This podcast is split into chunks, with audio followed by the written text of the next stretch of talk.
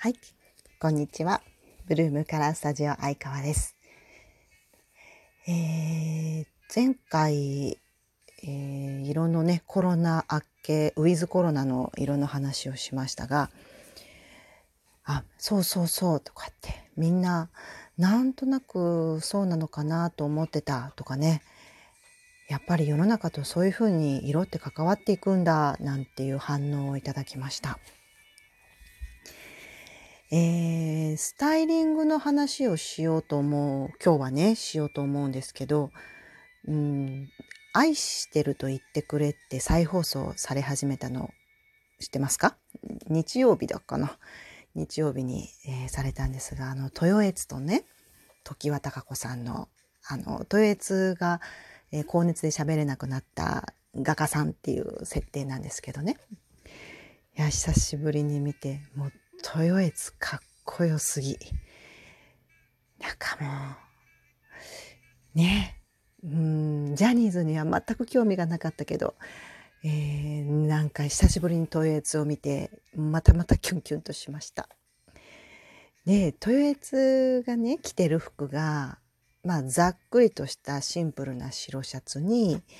えー、ざっくりとしたカーゴパンツみたいな、まあまあ、ダボっとした服なわけですね。あれ似合う。めちゃめちゃ似合う。で、なん、ああいうのが似合う人もいるのに、ああいうのってわかんないですよね。まあそういうざっくりとした服ですね。ざっくりとした大きめの服が似合う方もいるのに、それを着るとやぼったい人もいるんです。男性の方、身に覚えがありますか？なんとなくこうぴったりした服を着た方が似合う人もいればね、うーんなんか半パンが似合う人もいたりとかいろいろあるんですけどどうですか？男性の皆さん。そんなこと考えたこともないですかね？うん。実はねそんな風に似合う服っていうのが男性にもあるんですね。それなんで決まるかっていうと顔のラインとか顔のパーツの大きさとかね、えー、体の、まあ、骨の作り具合っていうのによってくるわけです。なんか女性の方がね、スタイリングって気にするように思いますが、あのー、男性も結構、えー、いらっしゃいます。スーツがなんか似合わないとかね、いう方がいらっしゃったりとか、まあ、婚活の人とかなんかはね、えー、ちょっといい、おしゃれに少しでも見せたいとかね、そういう風な方もいらっしゃるんですけど、まあ、ま、前も何回目かな言ったけど、なかなか男性ってその自分が似合うものを買う機会が少なかったということで、えー、まあ、あとパターンも少ないしね、ズボンと上だけだから、そう工夫のしようもなかったわけで。なので、あんまり自分のことがわからない人が多いのは、もう当たり前で全然大丈夫ですよ。そんなところで心配しなくてもっていう話をしたんですけど、本当にそう思うんです。えー、パターンとしてはね、4パターンあって、例えばあの、浜ちゃん、ね、ダウンタウンの浜ちゃん、え、浜ちゃん？浜ちゃんか。浜ちゃんがなんかよく似合うジーンズ履いたりね、なんかパーカー着たりしてるじゃないですか。ああいうタイプと、スニーカーにジーンズになんかパーカーが似合うタイプと、あと、海老蔵さんみたいにね、なんかこう、パリッとスーツが似合うっていうか、うーん、すごい筋肉なんかね、肉付きがこう、上半身にいい。そんな感じの方とか、あと、羽生くんとかね、羽生結弦くんのように、うん、なんかスレンダーで、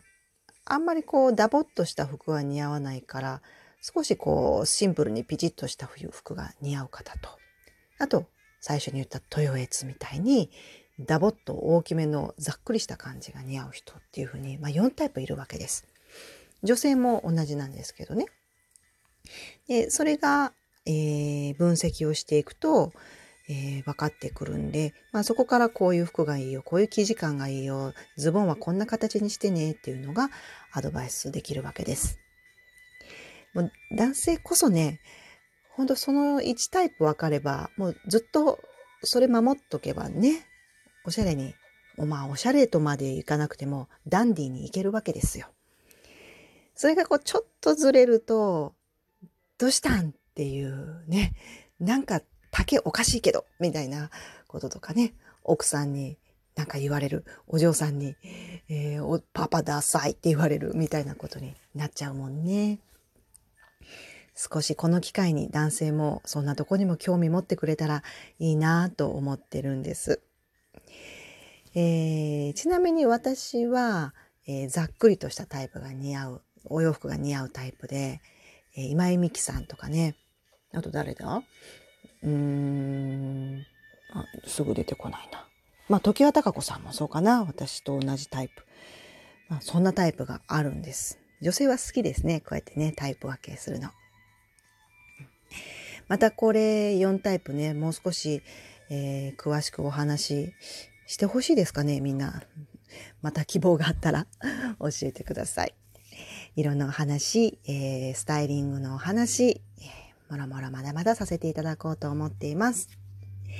えー、次回よかったら聞いてください。今日はこれでおしまい。